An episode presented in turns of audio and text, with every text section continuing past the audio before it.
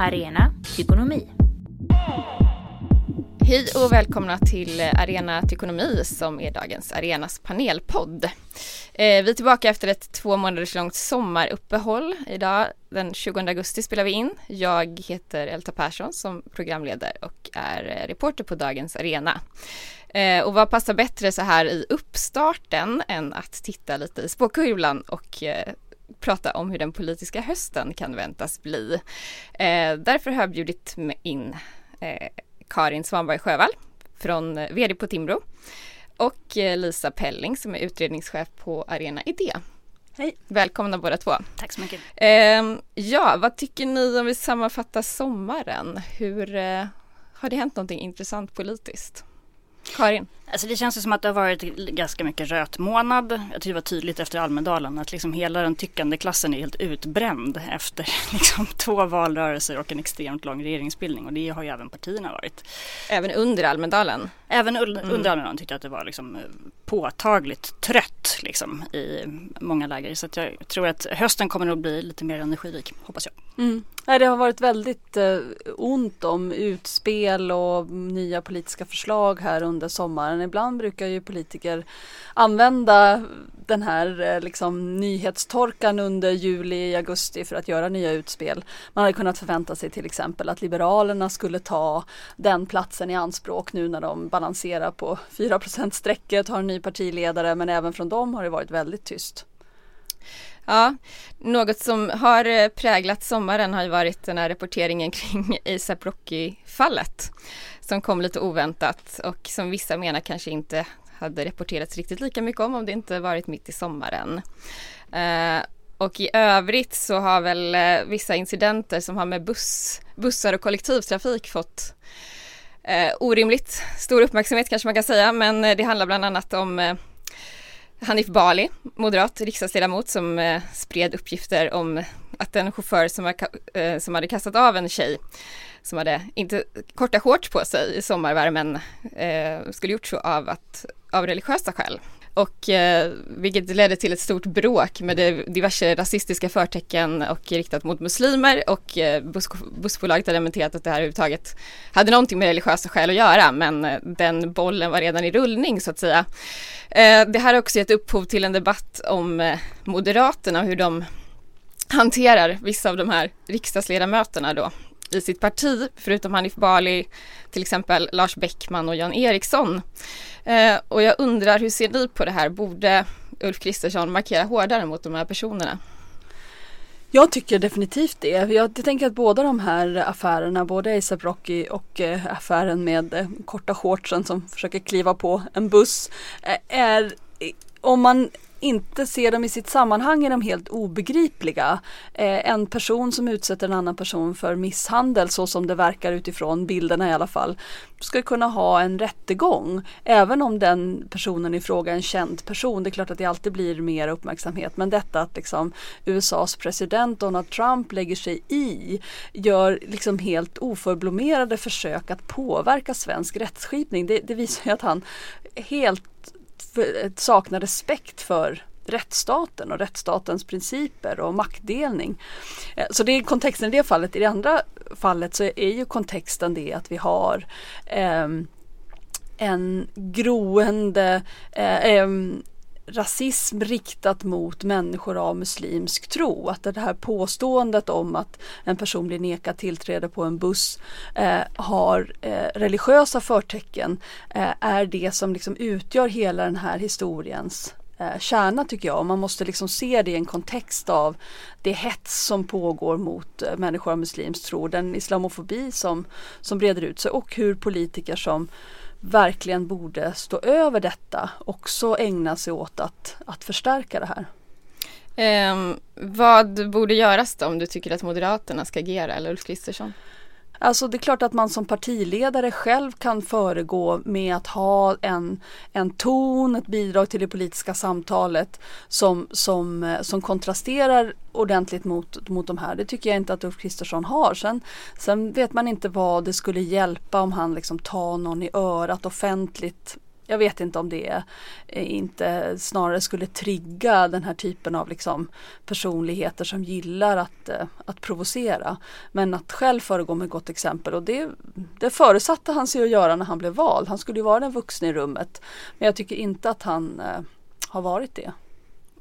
Ja, det håller inte jag med om. Eh, inte kritiken mot Ulf Kristersson. Snarare så har det ju funnits en kritik mot honom och att många tycker att han har varit otydlig, att han kanske borde liksom träda fram och ta en tydligare ställning. Han har ju varit liksom väldigt angelägen om att prata om laget före jaget, att det ska vara ett inlyssnande ledarskap som en kontrast mot hur det har varit i Moderaterna tidigare. Och man ska nog också Eh, komma ihåg att mycket av den här kritiken som förs fram nu mot de här enskilda ledamöterna är ju också en proxy för människor som generellt sett tycker ganska illa om Moderaterna. Så jag är inte säker på att Ulf Kristersson skulle kunna stilla den här kritiken nästan vad han än gjorde därför att det är liksom en del i ett större politiskt spel. Sen med det sagt eh, så tyckte jag personligen att det var väldigt omdömeslöst att spekulera i, i vad det fanns för motiv under den här busshändelsen, den här incidenten, just därför att ingen visste riktigt vad det var för någonting. Och det som kanske var politiskt mest intressant eh, var egentligen, tyckte jag när man såg reaktionerna, inte minst på Twitter och sociala medier, var ju att det också har liksom skapats en ny allians och en ny uppsättning argument som riktar sig mot just muslimer. Eh, dels så finns det ju vanliga liksom, rasisterna och liksom, trollen. Men också hur man använder sig av sekular, liksom, sekularismen som ett argument. Som är uppenbart helt specifikt riktat just mot islam. Eh, men som förenar folk både på vänster och på högerkanten. Eh, där man säger att man kan liksom inte tåla att man ser några som helst uttryck för, för religion i det offentliga rummet. Att någon ber på sin rast till Nej exempel. men precis, att man säger att man har någon slags rätt som medborgare att inte utsättas för åsynen av människor som utövar sin tro.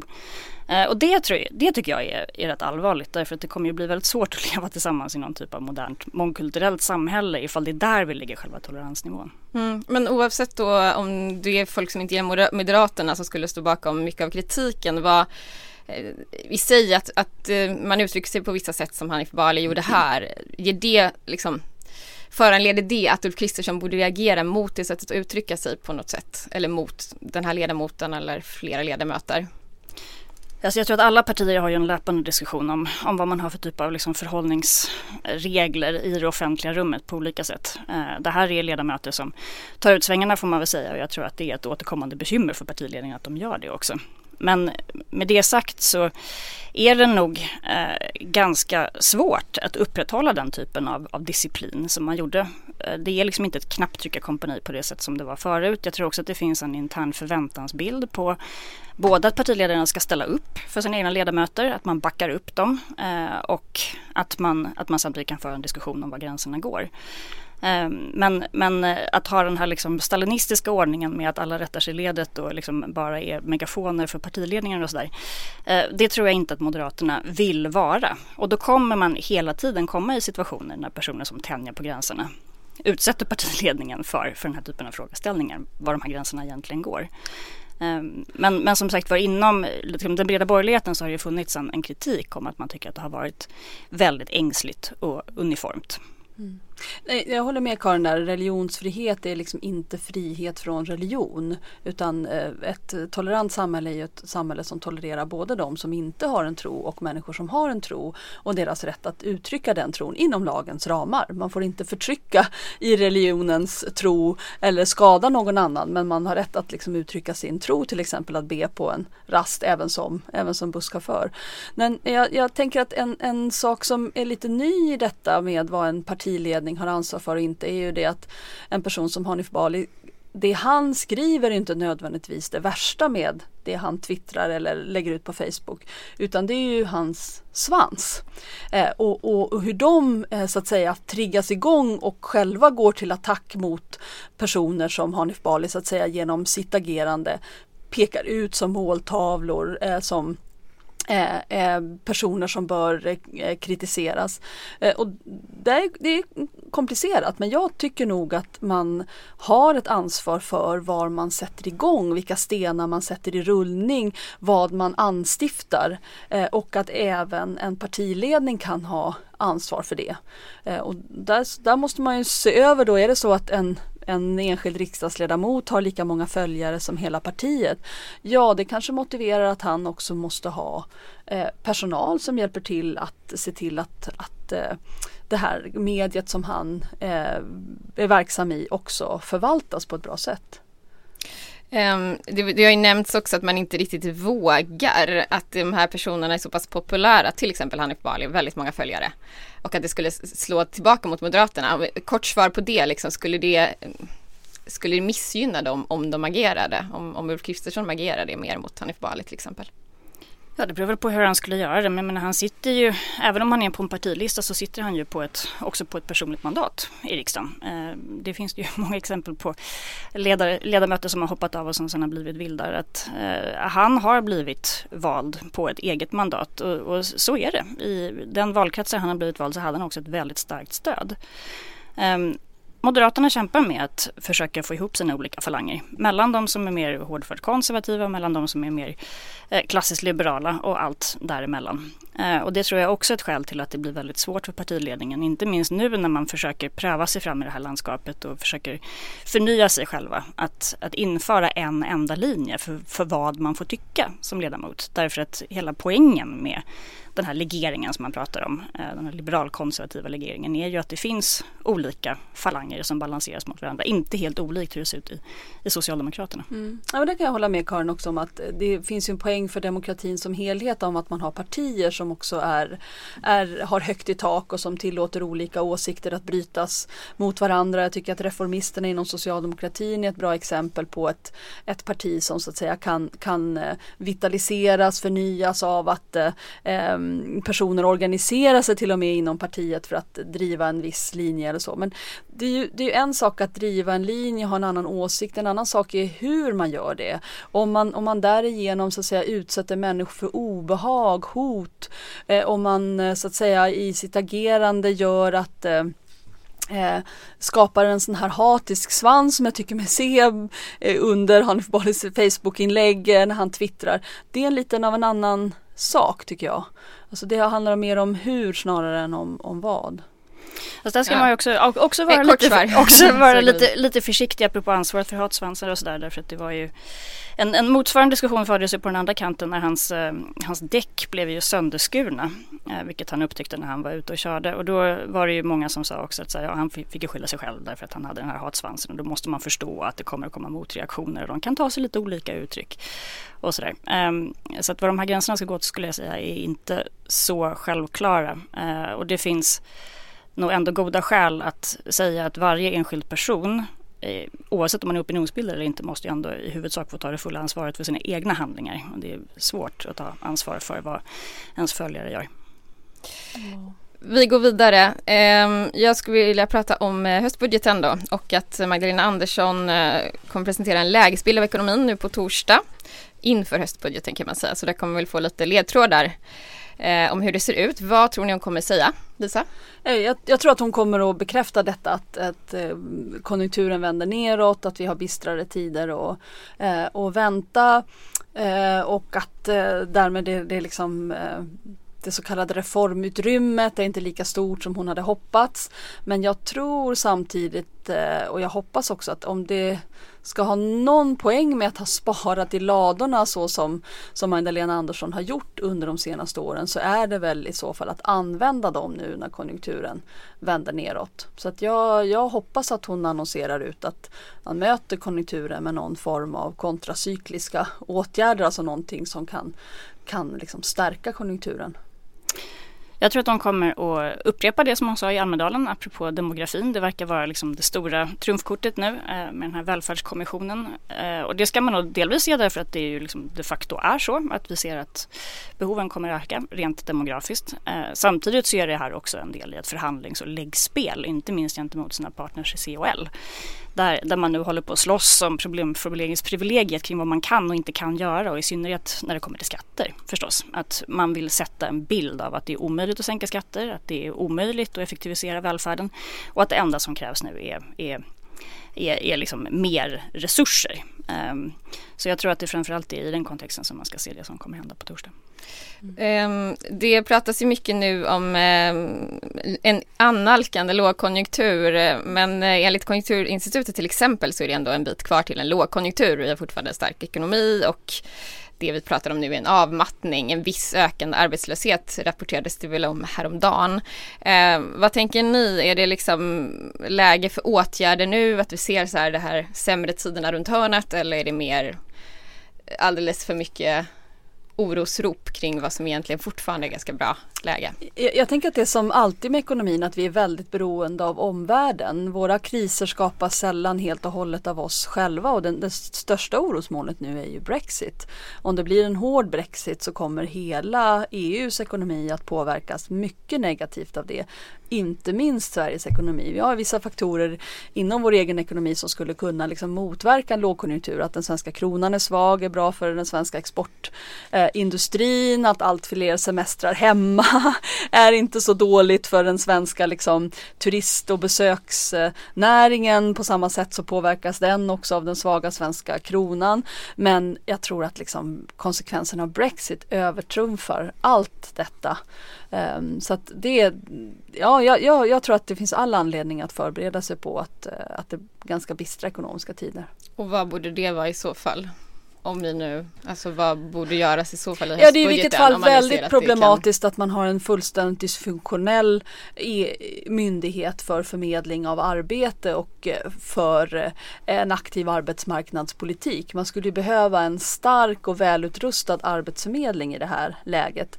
Både för att se till att snabbt förmedla de jobb som finns, att inte kompetensbrist gör att man, att man eh, försämrar eh, e-, ekonomin ytterligare i de branscher som trots allt fortfarande växer. Men också för att stå redo med eh, kompetensutveckling, vidareutbildning eh, och den typen av åtgärder som behövs för att eh, rusta människor under en lågkonjunktur för att kunna ta jobben som kommer sen efteråt. Vad finns för förutsättningar att göra det med tanke på de här stora nedskärningarna som ändå varit eh, inom Arbetsförmedlingen och att det pågår en stor förändring som också är en del av januariöverenskommelsen. Vad, eh, ser du att man Nej, jag är jätteorolig för läget göras, på liksom? Arbetsförmedlingen. Liksom. Jag tror att intrycket man får är att det är en myndighet som just nu inte fungerar. Och ett, ett stort problem med att den just nu inte fungerar det är ju att alla de som levererar tjänster till Arbetsförmedlingen, företag som finns inom branscher kring eh, arbeten för nyanlända, kompetensutveckling och sånt där, de går under. För att privata företag kan ju inte vänta på att eh, Arbetsförmedlingen ska ta ett halvår på sig att eh, beställa kurser eller beställa eh, ehm, eh, hjälp med coaching och så vidare. Utan de, de, många av de här företagen går väldigt dåligt, säger upp folk, en del kanske till och med lägger ner. Och sen är ju tanken vad jag har förstått att Arbetsförmedlingen väldigt mycket ska bygga på just den typen av aktörer som man nu håller på att strypa. Så det här, eh, ja det är väldigt problematiskt. Jag tror tvärtom. Jag tror att det är alldeles utmärkt idé att man börjar ta tag i den här från Arbetsförmedlingen just precis nu innan konjunkturen har vänt. Därför att det här har varit en dysfunktionell myndighet, att vi har haft en dysfunktionell politik på det här området. Vi har lagt mest på den här typen av åtgärder i hela EU om jag inte minns fel. Och vi har satsat oerhört mycket på just de åtgärder som forskningen visar ger absolut minst resultat. Så att, att man innan en lågkonjunktur faktiskt river det här plåstret och att man börjar se till att den här myndigheten börjar fungera på ett annat sätt och slimmas, det tror jag är alldeles utmärkt faktiskt.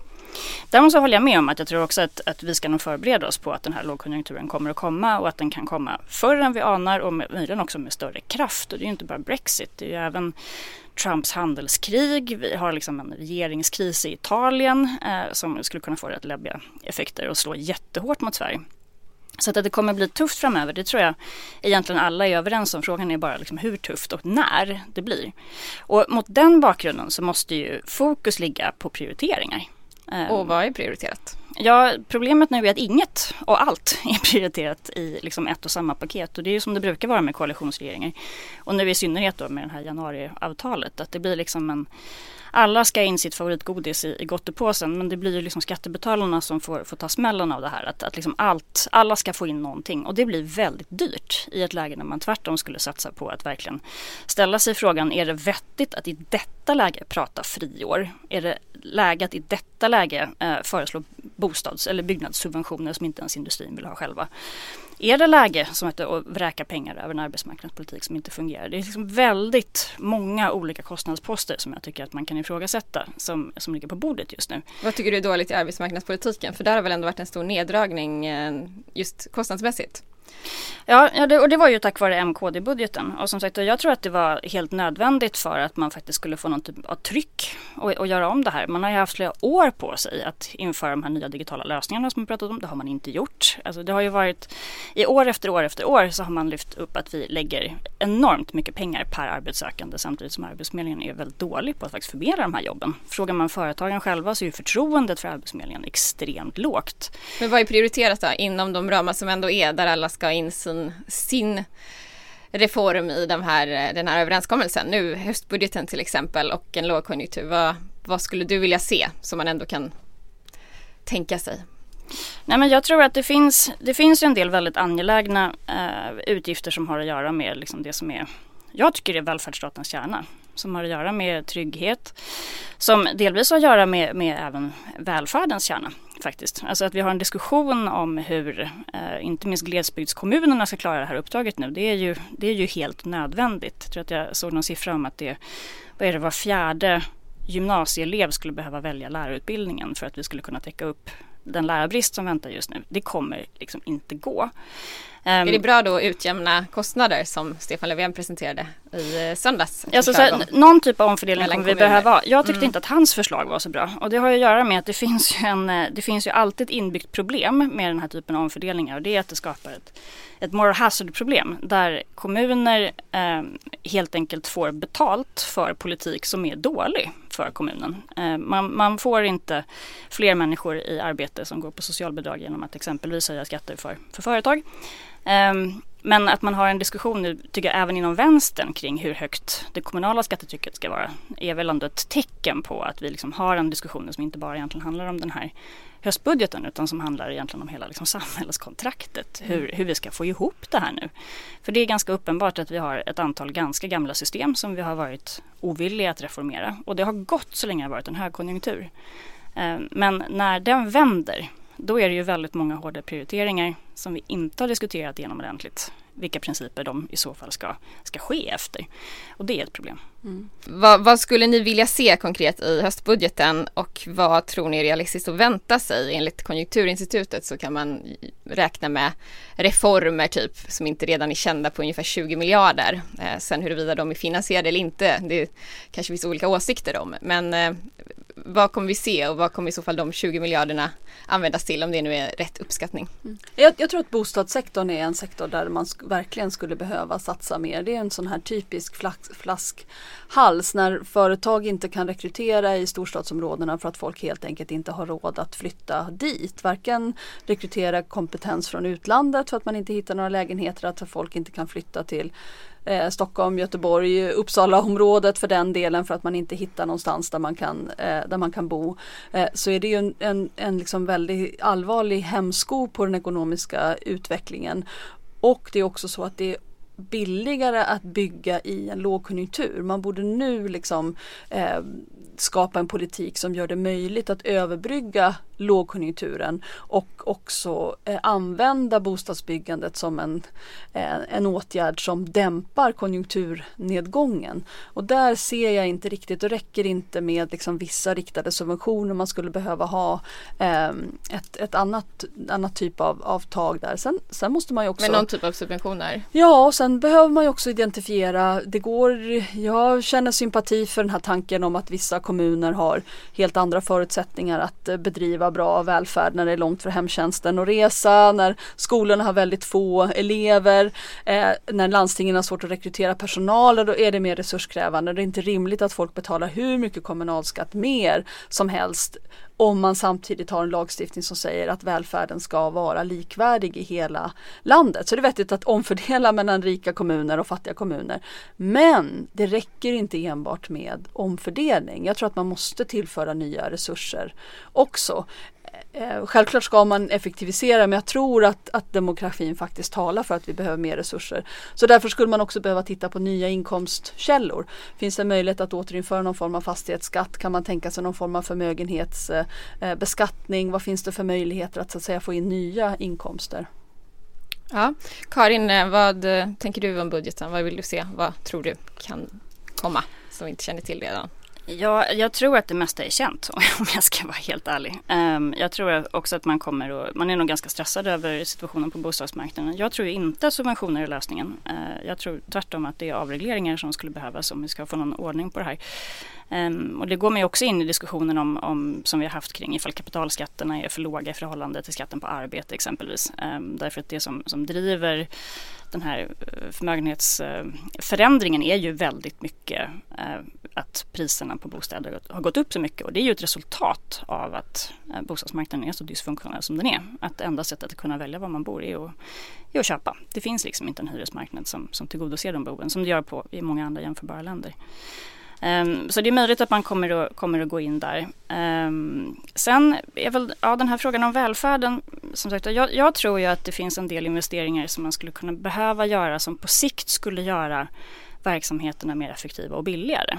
Um, vi släpper idag en, en rapport som handlar om eh, digitalisering av skolan.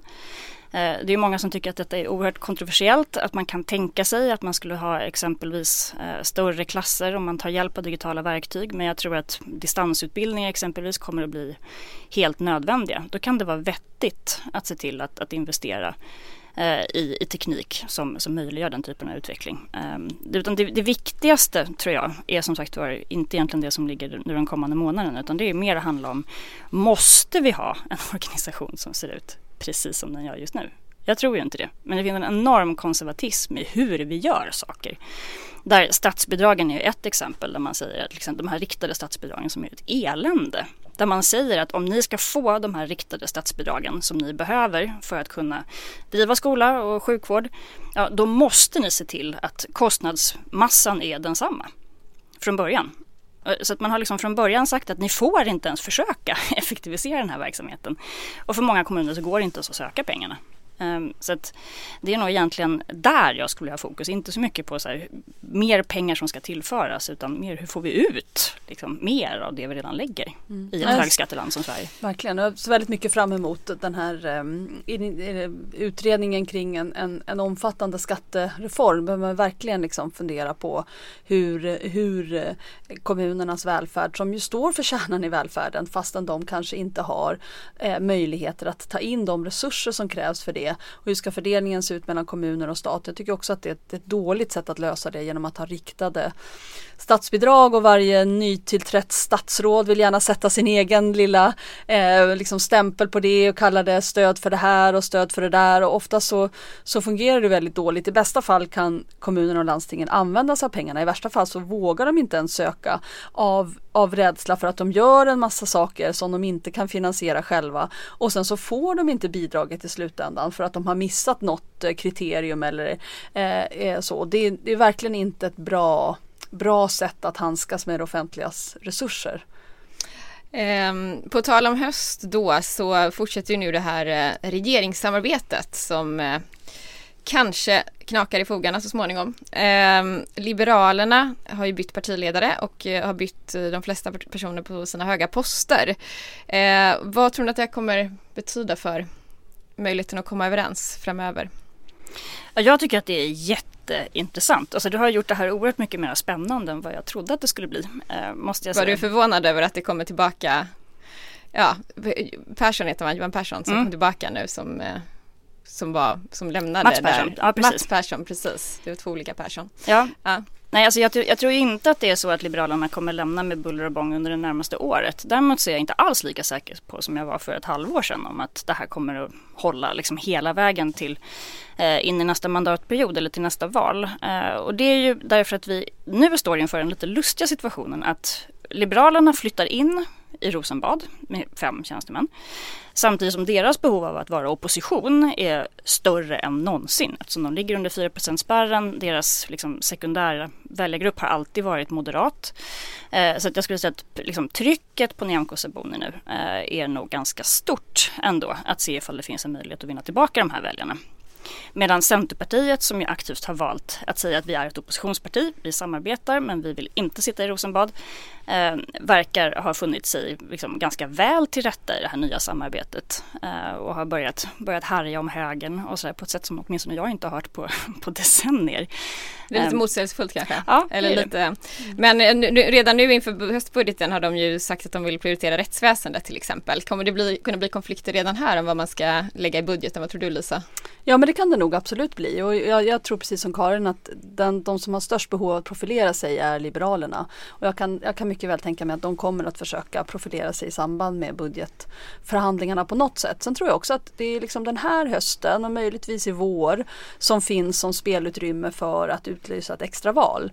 Så fort vi går in i liksom hösten 2020 då börjar folk redan räkna på fingrarna. Hur långt är det egentligen kvar till ordinarie valet? Då kommer väljarna tycka att det är allt mer oansvarigt att ha ett extraval när det ändå ganska snart är ett, ett ordinarie val. Så det avgör, avgörs lite nu. Vill man ha liksom regeringsväxel så är det det här kommande politiska året. Eh, Liberalerna 2019, då som får välja, de vill crash the party ja, innan precis, sommaren. Precis. Så att, eh, det, är, det är intressant. Samtidigt är det så att händer det något så dramatiskt som en hård Brexit då kommer liksom allt politiskt tjafsande i Sverige förmodligen framstå som fullständigt oansvarigt. För att det kommer bli sådana enorma konsekvenser tror jag. Mm. Um, en annan fråga är vad vänstern tar vägen nu i höst, eh, inte minst Vänsterpartiet. I en essä som eh, publicerades på Dagens Arena så resonerade historikern Peter Sundborg kring det här, bland annat hur januariavtalet kan tänkas komma skapa en eh, en större vänstervåg utanför de etablerade partierna.